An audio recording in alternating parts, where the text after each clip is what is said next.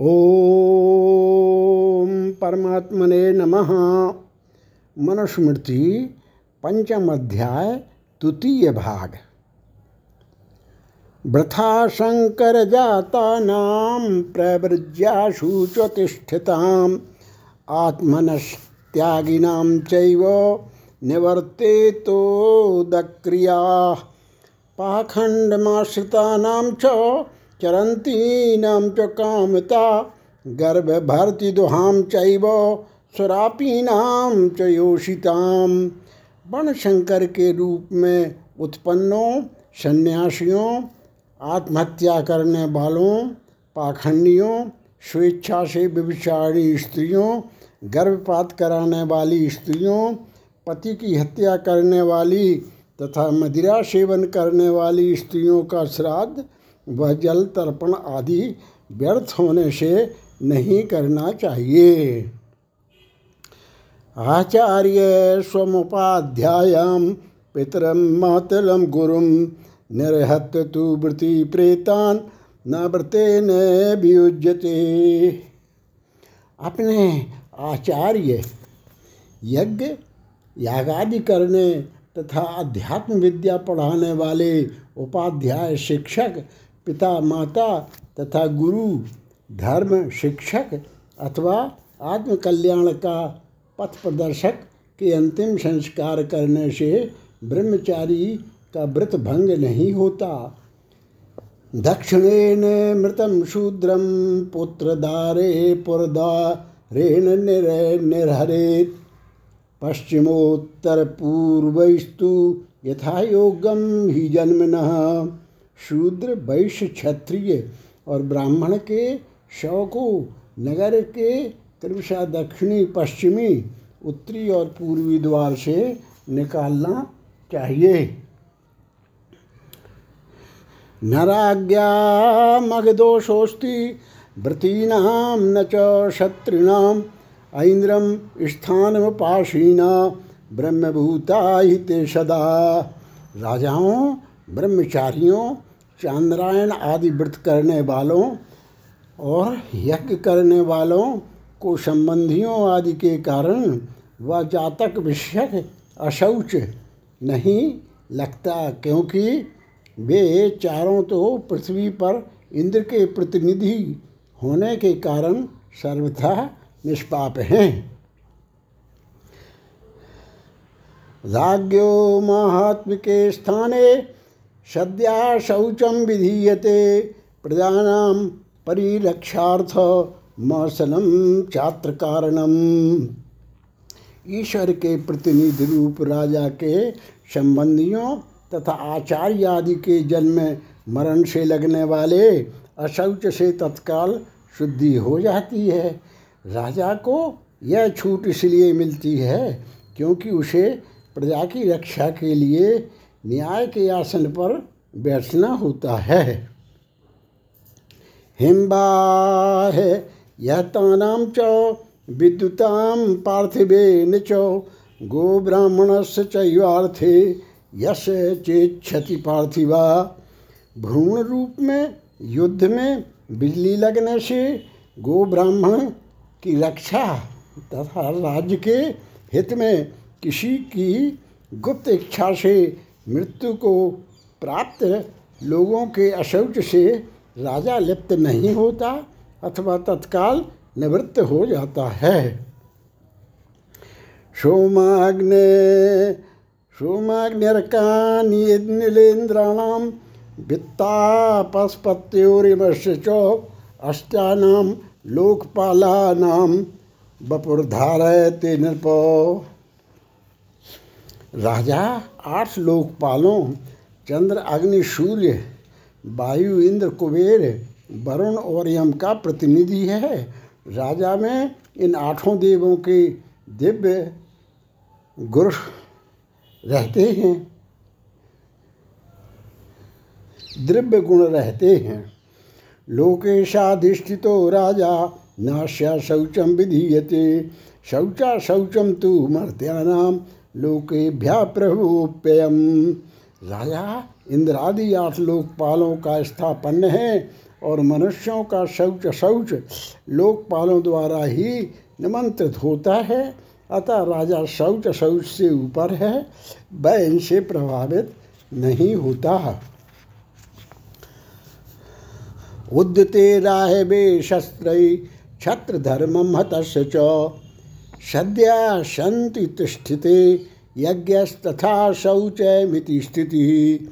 जिस प्रकार क्षत्रिय धर्म के अनुसार शस्त्रों वाले युद्ध में मरने अथवा जीतने के रूप में क्षत्रिय का यज्ञ तत्काल संपन्न माना जाता है, उसी प्रकार उसकी पवित्रता, अपवित्रता भी तत्काल समाप्त मानी समाप्त मानी जाती है।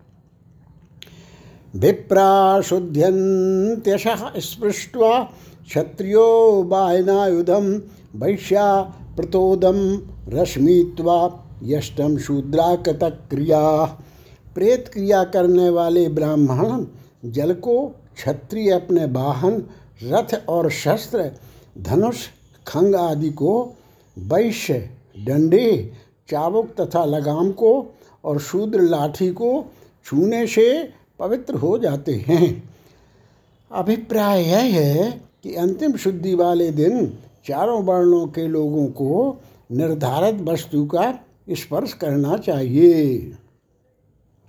ये तद्वो विहितम शौचम सपिंडेशु दुजोत्तम असपिंडेशु सर्वेशु प्रेत शुद्धम निबोधत।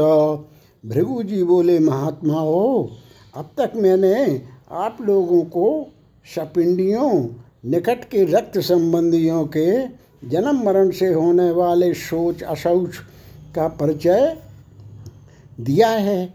अब मैं आप लोगों को अश पिंडों, दूर के संबंधियों में प्रेत शुद्धि के विधान का परिचय देता हूँ। अष्पिंडम दुजम प्रेतम विप्रो निर्हृत बंधुवत।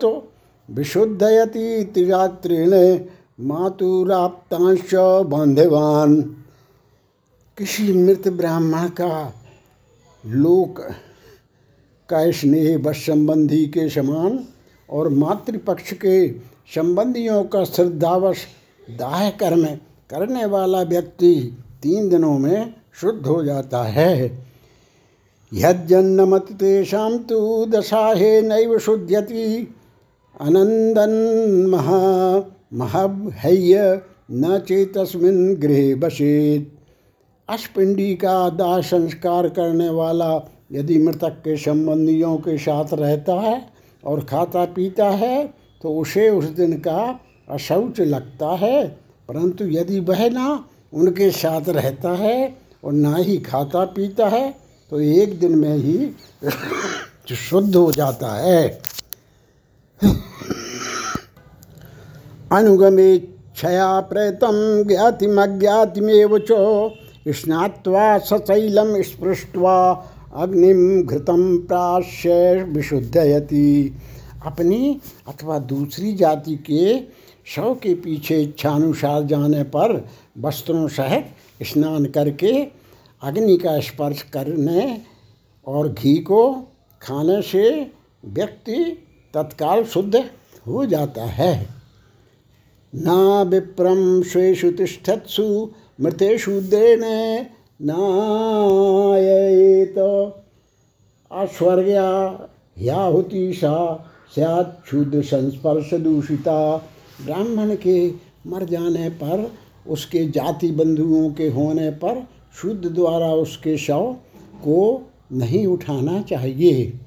शूद्र के स्पर्श से दूषित आहुति ब्राह्मण को स्वर्ग लाभ करने में बाधक होगी।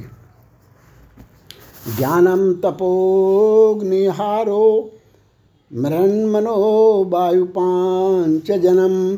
पांचनम वायु कर्म कंकालो चौशु दे शुद्धे कर्तने देहिनाम। मनुष्यों को निम्नोक्त शुद्ध करने वाले ज्ञान, तप, अग्नि, आहार, मिट्टी, मन, पृथ्वी लीपापोती यज्ञ, वायु कर्म, सूर्य और काल। यही बारह मनुष्य को पवित्रता, अपवित्रता के कारण भूत हैं। सर्वेशामेव शौचानाम अर्थ शौचम परम स्मृतम योर्थे ही सा शुचिर्न, मृद्धारी शुचि शुचि। ही वास्तव में सभी प्रकार की पवित्रताओं में सबसे अधिक महत्व अर्थ को अर्थ की पवित्रता है, जिसकी कमाई ईमानदारी की है, वह सचमुच और सदैव ही पवित्र है। यदि धन के उपार्जन में पवित्रता नहीं तो मिट्टी जल आदि से अपने को शुद्ध करने का कोई लाभ नहीं। शांत्या शुद्ध्यंती विद्वांसो दाने न कार्यकारिण प्रच्छन्न पापा जप्पीने तपसा वेद वित्तमा विद्वानों की क्षमा से यज्ञादि कर्तव्य कर्म न कर सकने वालों की दान से, गुप्त रूप से पाप करने वालों की जप से तथा वेद विद्या के पंडितों की तप से शुद्धि होती है।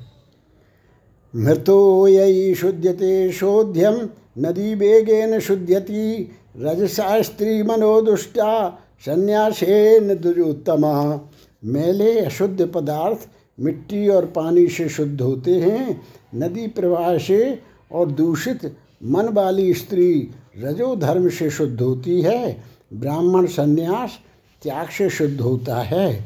स्त्री यदि पर पुरुष से भोग किया है और रजस्वला हो गई है तो स्पष्ट है कि उसने पर पुरुष के वीर को धारण नहीं किया है, यही उसकी शुद्धि है। गात्राण शुद्ध्यंती मन सत्यन शुद्ध्यति विद्या तपोभ्याम भूतात्मा बुद्धिर्ज्ञान शुद्ध्यति शरीर जल से, मन शक्त भाषण से, जीवात्मा, सूक्ष्म लिंग शरीर, विद्या और तप से तथा वृद्धि, ज्ञान से शुद्ध होती है।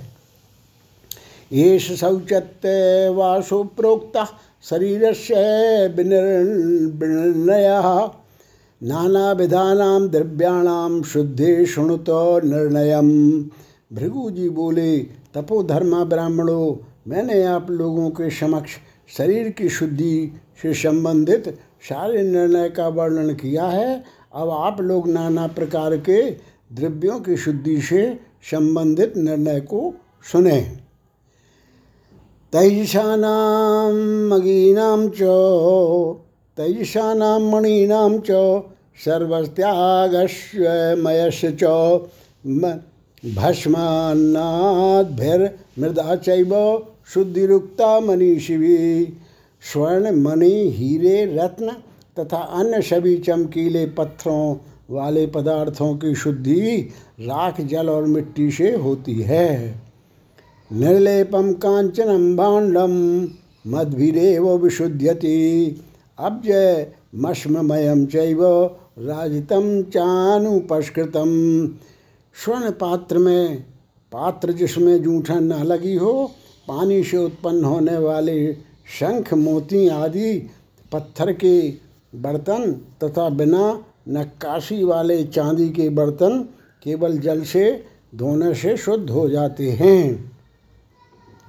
अस्पामग अपामग्नेश्च संयोगाद्धर्मम रौप्यम च निर्बभौ। तस्मात् तपो स्वायोन्यैव निर्णेको गुणवत्तरः। स्वर्ण और रजत की उत्पत्ति अग्नि और जल के संयोग से हुई है। अतः इनकी संशुद्धि भी अपनी योनि जन्म स्थान अर्थात अग्नि और जल से हो, से ही होती है।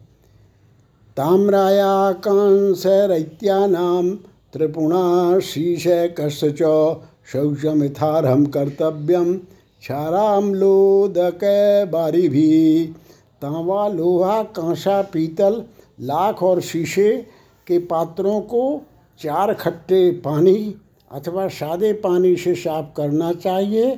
तामा आदि की जल आदि से भी शुद्धि हो जाती है। ध्रुवाणाम चैव सर्वेशा शुद्धिराप लवनम स्मृतम प्रोक्षणम संहतानाम च दारबाणाम च तत्क्षणम। द्रवों, जमे हुओं को पिघलाकर छाल लेने से अथवा प्रोक्षण वस्त्र से साफ़ कर लेने से तथा काठ के पात्रों को छीलने, रंदा फेरने से उनकी शुद्धि होती है। मार्जनम यज्ञ पात्राणाम, पाणिना यज्ञ कर्मणि।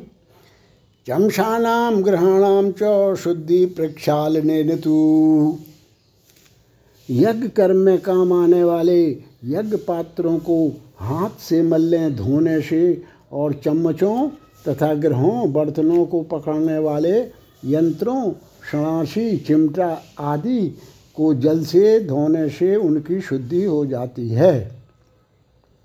चरूणाम सुख सुरवाणाम च शुद्धि रुष्ण बारिना इस इस पे इस पे शूर्प नाम च मिसलोलूखलस्य च। यज्ञ पात्रों चरु, शुक, स्रुव स्पय शूर्प, छलनी, सकट, छोटी गाढ़ी मूसल और ओखली को गर्म पानी से धोने से इनकी शुद्धि हो जाती है। आदभिस्तु प्रोक्षणम शौचम बहूनाम धन्य बाससाम प्रक्षालन स्वल्पा नामद भी शौचम च विधीयते। अधिक परिमाण के धान्यों और वस्त्रों को पानी के छींटे देने से और थोड़े परिणाम के धान्यों और वस्त्रों को धोने से उनकी शुद्धि होती है। चर्मणाम शुद्धर वैदेलानाम तथैव च, शाकमूल फलानाम च, धान्यवच्छुद्धि ऋष्यते चमड़ों और चटाइयों की शुद्धि वस्त्रों के समान और शाकों, कंदमूलों तथा फलों की शुद्धि धान्य के समान थोड़े परिणाम को जल से धोना तथा अधिक परिमाण को जल के छींटे देना होती है। कौशेया विकयोरूषै कुत पाना अरिष्ठ कई पानामरिष्टकैः श्रीफलैरंशुपट्टानां क्षौमाणाम गौर सरसपई रेशमी ऊनी वस्त्रों की शुद्धि दे तथा सुनहरी मिट्टी से नेपाली कंबलों की रीठों से, क्षण सन से बने कपड़ों की बेल से और पतले कपड़ों की सफ़ेद सरसों से शुद्धि होती है। छौम बच्चंक श्रृंगाणाम मस्थि दंत मयस्य च शुद्धिर्विजानता कार्या गोमूत्रेणोदकेन च शुद्धि शास्त्र नियमों के ज्ञाता को शंख, श्रृंग, अस्थि और दांत से बने पात्रों की शुद्धि छालटी के समान गोमूत्र अथवा पानी से करनी चाहिए। प्रोक्ष, प्रोक्षणा तृणकाष्ठम च पलालम चैव शुद्ध्यति मार्जनोपार्जनैर्भीष्म पुनः पाके मृणमयम घास फूस और लकड़ी आदि पानी के छींटे से घर पानी छिड़कने और लीपने से तथा मिट्टी का बर्तन पुनः आग में डालने से शुद्ध होता है। मध्यैर्मूत्र पुरुषै बाष्टीवनई यूप षोड़तई संस्पृष्टम नैव शुद्धेत पुनः पाके मृणमयम। मदिरा, मूत्र विष्टा थूक, लार और रक्त आदि से दूषित मिट्टी का बर्तन पुनः आग में डालने से भी शुद्ध नहीं होता। सम्मार्जनो पांजनेन शैकेनोल्लेखनेन च गवाम च परिभाषेन भूमि शुद्धति पंच भी पाँच, मार्जन, पानी छिड़कना, लीपना, सींचना, पूरा पानी भर देना, कुरेदना तथा गायों को बांधना, बसाना उपायों से भूमि की शुद्धि होती है। पक्षी जगदम गवाम घ्रात मौधूत मवक्षितम दूषितम केश कीट मृत प्रक्षेण शुद्धति पक्षियों द्वारा खाए, चोंच मारा, गाय द्वारा सूंघे गए, पैर से कुचले, छींके छींक द्वारा नाक से निकले, गंदे पानी से दूषित कीड़ों तथा केशों के गंदे हुए पदार्थ में मिट्टी डालने से वह शुद्ध हो जाता है। यावन्नाप्ययित मेध्याक्तांग दंगो दंग गंधो लेपश्च तत्कृता तावन मृदबारी चादेयम सर्वाशु द्रव्य विष्टायादि अमेध्य मलों से लीपे द्रव्यों में जब तक मल आदि के गंध और लेप दूर नहीं हो जाते, तब तक उन्हें मिट्टी और पानी से साफ़ करते रहना चाहिए। त्रीणि देवा पवित्राणि ब्राह्मणानाम कल्पयन अदृष्ट मदभर निर्णितम यच बाचा प्रशस्यते देवों ने ब्राह्मणों के तीन पदार्थों को पवित्र घोषित किया है। अदृष्ट, जिसे बनता, पकता देखा ही नहीं, मिठाई आदि पानी से धुला, फल, सब्ज़ी, पात्र तथा वस्त्र आदि वाणी से प्रशंसित ब्राह्मण द्वारा ग्रहणीय, घोषित सोमरस तथा मधु आदि। आपाशुद्धा भूमिगता वैतृष्ण्यम याशु गोर भवे तो अव्य अव्याप्ताश्चेद मेध्येन गंध वर्ण रसान्विता। गायों की प्यास बुझाने वाला गंदगी से रहत गंध, वर्ण और रस स्वाद में ठीक ठाक लगने वाला धरती के भीतर का पानी शुद्ध कहलाता है। नित्यम शुद्धा कारुहस्ता पण्येयच प्रसारितम ब्रह्मचारी गतम भैक्षम नित्यम मेदमिति स्थिति। शास्त्र की मर्यादा है कि कारीगर का हाथ दुकान में बेचने के लिए रखा सामान और ब्रह्मचारी की भिक्षा तीनों सदैव पवित्र हैं। नित्यमात्यम शुचि स्त्रीणाम शकुनी फलपातने प्रस प्रसृवे च शुचिर वत्सा स्वामृग ग्रहणे शुचि। शास्त्र की यह मर्यादा है कि स्त्रियों का मुख फल गिराने के लिए प्रयोग में लाया जाने वाला पक्षी दूध दोहने के समय बछड़ा शिकार पकड़ने के लिए प्रयोग में लाया जाने वाला कुत्ता पवित्र है। स्वाभिहस्त यन्मांसम शुचि तन्मनुरब्रवीत कृव्यादिभिश्च हस्ता हस्तस्यान यश्चांडालाद्यश्च दस्युभि मनु महाराज ने शिकारियों के लिए यह विधान किया है कि कुत्तों द्वारा मारे गए पशु का व्याघ्र सिंह, आदि मांसभक्षी पालतू पशुओं का अन्यान्य चांडालों तथा डाकुओं द्वारा मारे पशु का मांस पवित्र है।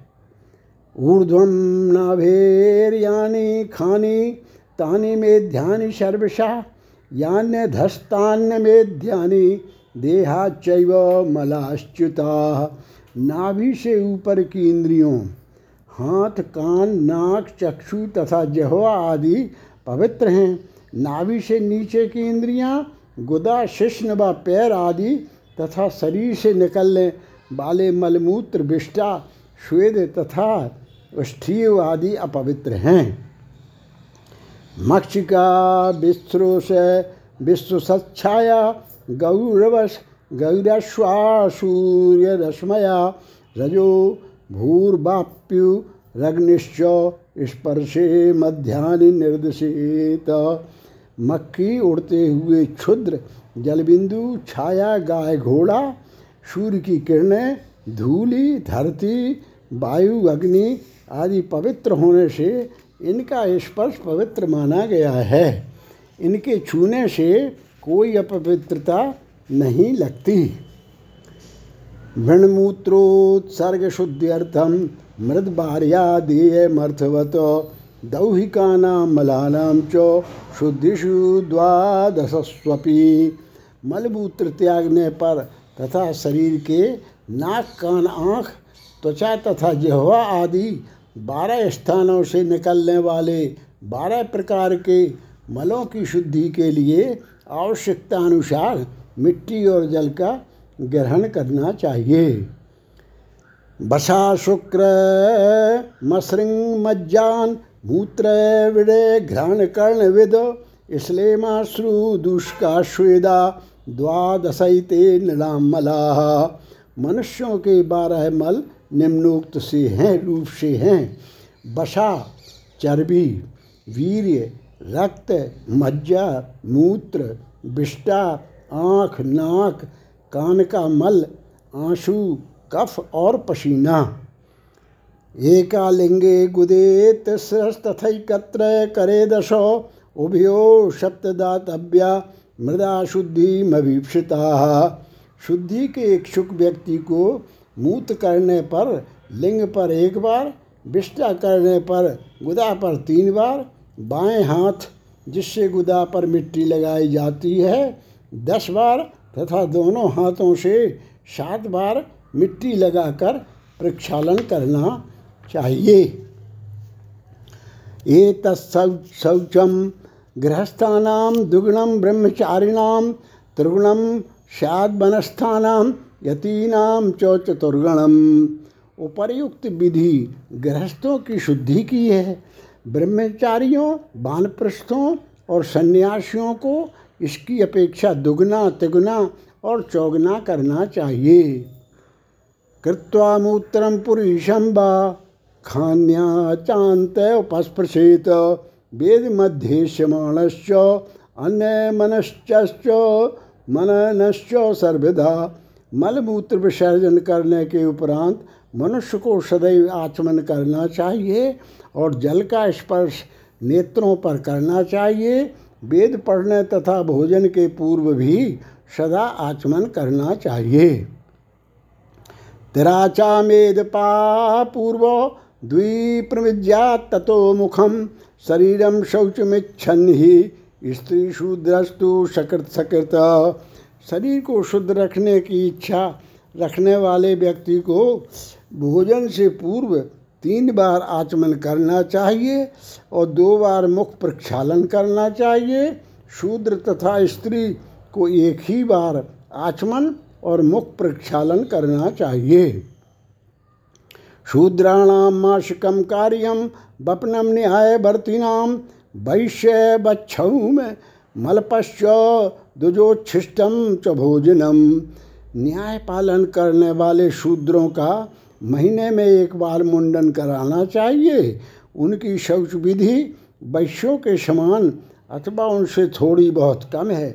दुजों के खाने से बचा भोजन खाने से भी उनकी शुद्धि हो जाती है। नोच्छिष्टम कुरते मुख्या। विप्रशोंगे पतंती यह नाश्मश्रूणि गतान्यास्यम यान्ति न दंता दंतारत रधितिष्ठितम मुख से निकले थूक कणों के मूछों पर लगे और दांतों के भीतर घुसे अन्य कणों के बाहर निकालकर शरीर पर गिरने से शरीर अपवित्र नहीं होता। स्पृशंति बिंदव पादव या आच मैतः परान भौमिकास्ते समाज्ञेया न तैर्य प्रेतु भवेत। दूसरे व्यक्तियों द्वारा आचमन करते समय जल के छींटे यदि किसी के शरीर पर पड़ते हैं तो उस जल को पृथ्वी के भीतर के जल से के समान पवित्र मानना चाहिए। इन जल जनकणों से व्यक्ति अपवित्र नहीं होता। है उच्छिष्टेन तो संस्पृष्टो द्रव्यहस्ता कथंचन अनिधायैव तद्रव्य माचांता शुचितामियात उच्छृष्ट जूठे मुँह वाले पुरुष ने यदि हाथ से किसी द्रव्य को छू लिया हो तो भी उस द्रव्य को हाथ में लिए रहने पर आचमन करने से व्यक्ति शुद्ध हो जाता है। बांतो विरक्ता स्नात्वा तू आचा में देव भुक्वान्नम स्नानम मैथुनम मैथुना स्मृतम बमन तथा रेचन दस्त करने वाला व्यक्ति स्नान करके घी खाने से शुद्ध हो जाता है। अन्न खाकर बमन करने वाला आचमन से और मैथुन करने वाला स्नान से शुद्ध होता है। श्रुत्वा, छुत्वा च, भुक्त्वा च, निष्ठिभ्योक्त्वा, नृतानि च, पीत्वा पोषयेध्यश्च मानश्च आचामेत प्रेतोपि सन। सोकर छींक लगाकर, खाकर, थूक फेंक कर असत्य बोलकर, अपनी शुद्धि पानी पीकर करनी चाहिए। जल पीने से शुद्ध होने पर भी अध्ययन से पूर्व एक बार पुनः आचमन करना चाहिए। एष शौच विधि कृष्णो द्रव्य शुद्धिस्तथैव च उक्तो वा सर्ववर्णानाम स्त्रीणाम धर्मान निबूधत। भृगु जी बोले महर्षि हो मैंने आपको सभी वर्णों के लोगों की सब प्रकार शौच विधि और सभी द्रव्यों को शुद्ध करने की विधि बता दी है। अब मैं आप लोगों को स्त्रियों के धर्म बताता हूँ, आप लोग सावधान होकर सुने। बाल्या बा युक्त्या बा वृद्धया बा पियोषिता, न स्वातंत्रेण कर्तव्यम किंचित कार्यम गृहेष्वपी। स्त्री बालका हो, युवती हो, अथवा वृद्धा हो, उसे स्वयं अपने घर में भी कभी कोई काम अपनी स्वतंत्रता से नहीं करना चाहिए। बाल्ये पितुर्वशे तिष्ठेत पाणिग्राहस्य औवने पुत्राणाम भरतरी प्रेते ना भजे स्त्री स्वतंत्रताम स्त्री को बाल्यावस्था में पिता के, युवती होने पर हाथ पकड़ने वाले पति के और पति के मर जाने पर पुत्रों के अधीन रहना चाहिए, उसे कभी स्वतंत्र नहीं रहना चाहिए। पित्रा भर्ता सुतैर्वापी नेच्छेद विरह विरह महात्मना, ईशामी विरहेण स्त्री, गर्ये कुरिया दुभे कुले। स्त्री को पिता, पति तथा पुत्र से अलग, स्वतंत्र रूप में कभी नहीं रहना चाहिए। इनसे अलग होकर स्वतंत्र रहने वाली स्त्री अपने दोनों, पति और पिता के कुलों को कलंकित करती है। सदा पृष्ठया भाव्यम ग्रह कार्येशु दक्षया सुसंस्कृतोपस्कर्या व्यय चा मुक्त हस्तया स्त्री को अपने परिवार में, प्रत्येक स्थिति में प्रसन्न चित्त ग्रह कार्यों में निपुणता और सुरुचि, संपन्नता दिखाने वाली तथा सोच समझकर व्यय करने वाली होना चाहिए। यस्मय यस्मय दद्यात पितास्त्वेनाम भ्राता बा अनुमते पितु तम शुश्रूत शुश्रेत जीवंतम संततम च न लंघयेत कन्या का पिता अथवा पिता की अनुमति से भाई, जिस भी पुरुष से उसका विवाह करे, स्त्री पति के जीवन पर्यंत उसकी सेवा करे और उसके मर जाने पर अपने धर्म का पालन करे, अर्थात पर पुरुष से संग न करे। मंगलार्थम स्वस्थनम यज्ञश्चाशा प्रजापते प्रयुजते विवाहेशु प्रदानम स्वाम्य कारणम स्त्री के सौम्य की मंगल कामना के लिए ही विवाह में स्वस्थयन और प्राजापत्य होम किया जाता है। कन्यादान का अर्थ भी पति को कन्या का स्वामित्व प्रदान करना है।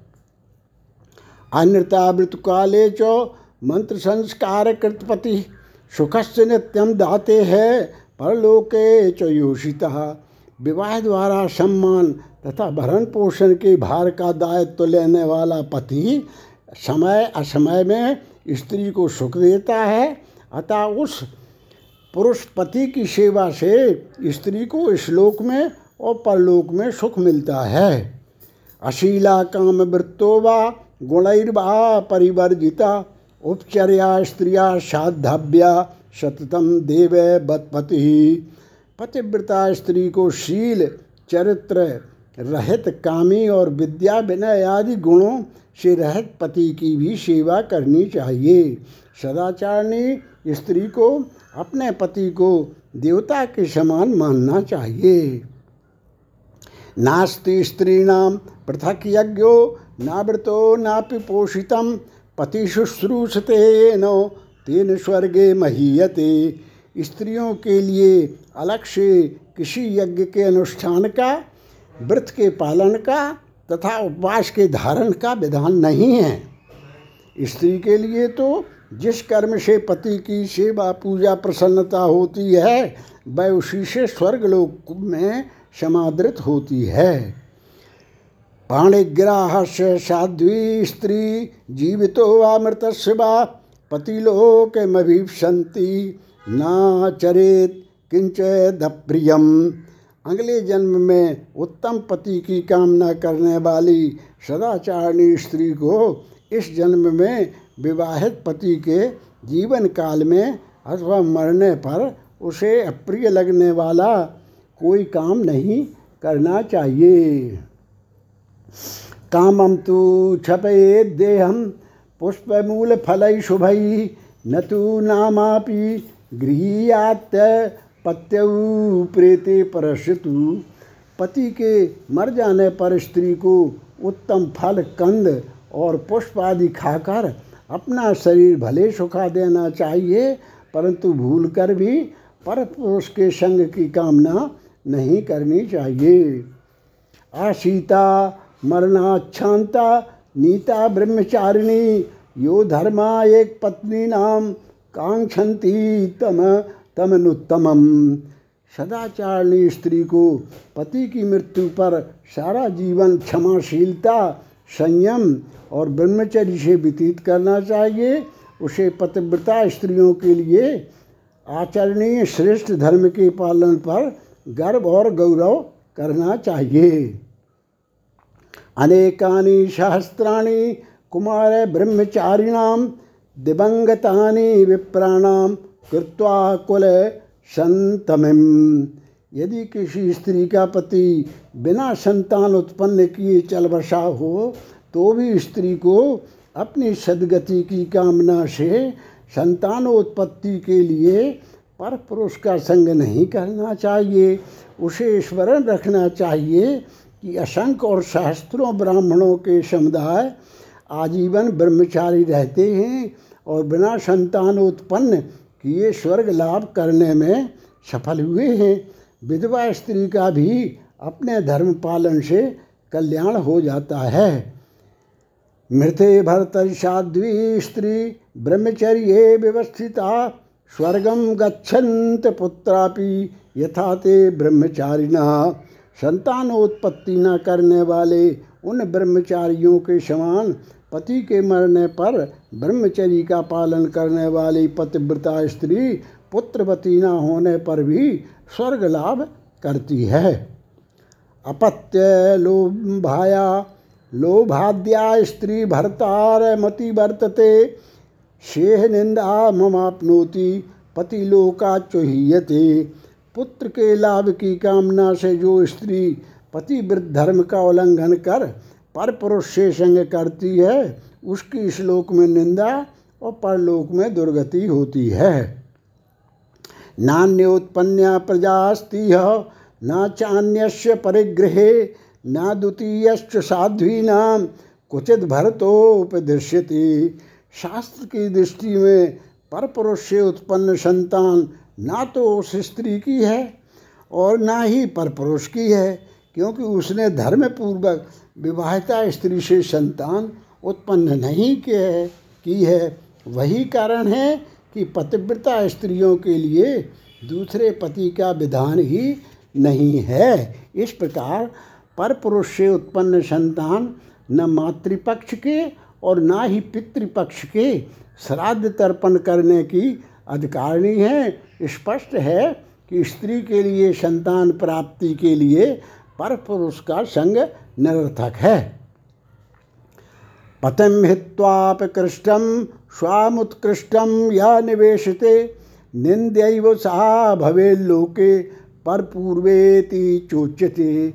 अपने न्यून गुण वाले पति को छोड़कर अधिक अथवा उत्कृष्ट गुण वाले पर पुरुष का संग करने वाली स्त्री लोक में निंदित और दो पुरुषों की अंकशायनी के रूप में कलंकित होती है। व्यभिचारे तु भर्तु स्त्री लोके प्राप्नोति निंदिताम सृगाल योनिम प्राप्नोति पाप रोग पीड़े पीड़ियते। पर पुरुष का संग करने वाली स्त्री इस लोक में निंदित होती है और मरने पर गीदड़ की जोनी में उत्पन्न होती और कुष्ठ जैसे अनेक दूषित रोगों से पीड़ित होती है। पतिम व्यानाभिचरति मनोबाग्दे संयता सा भरती लोक मवापनोति सद्भी साध्वीति चोच्यते। मन वाणी और शरीर से पति को ही किसी प्रकार दुख न पहुँचाने वाली, अर्थात उसकी सब प्रकार से सेवा करने वाली स्त्री इस लोक में आदर्श, पतिव्रता के रूप में प्रशंसित होती है और मरने पर दिव्य लोकों को प्राप्त करती है। अनेन नारी वृत्ते ने मनोबाग्देह संहिता यहाग्र्याम कीर्तिमापनोति पतिलोकम परत्र च। पतिव्रता धर्म के अनुसार मन, वचन और शरीर का संयम करने वाली स्त्री इस लोक में उत्तम यश और परलोक में सदगति को प्राप्त करती है।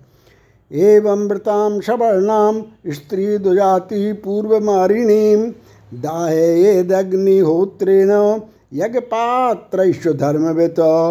आदर्श पतिव्रता स्त्री के पति से पूर्व जीवन काल में मर जाने पर शास्त्रोक्त विधि से यज्ञ याग आदि करके उसका दाह संस्कार करना चाहिए। भार्याय पूर्व मारिण्य दत्वाग्निन्यंत कर्मणि पुनर्दार क्रियाम कुर्यात पुनराधानमेव पतिव्रता स्त्री का दाह संस्कार करने के उपरांत यदि पुरुष संतानोत्पत्ति के लिए दूसरा विवाह करता है तो उसे पुनः अग्निहोत्र आदि करना चाहिए। अनेन विधिना नित्यम पंचयज्ञान्न हापयेत। द्वितीय मायुषो भागम कृतदारो गृह बसेत निसंतान पत्नी के मर जाने पर संतानोत्पत्ति की इच्छा से पुरुष दूसरा विवाह करके आयु का अवशिष्ट दूसरा भाग यदि पुरुष की पैंतीस वर्ष की आयु में पत्नी का देहांत होता है तो उसे शेष पंद्रह वर्ष गृहस्थ आश्रम में रहना है। गृहस्थ आश्रम में व्यतीत करे, इस अवधि में उसे पंच महायज्ञों का त्याग कभी नहीं करना चाहिए। इति पंचमो अध्याय समाप्तः।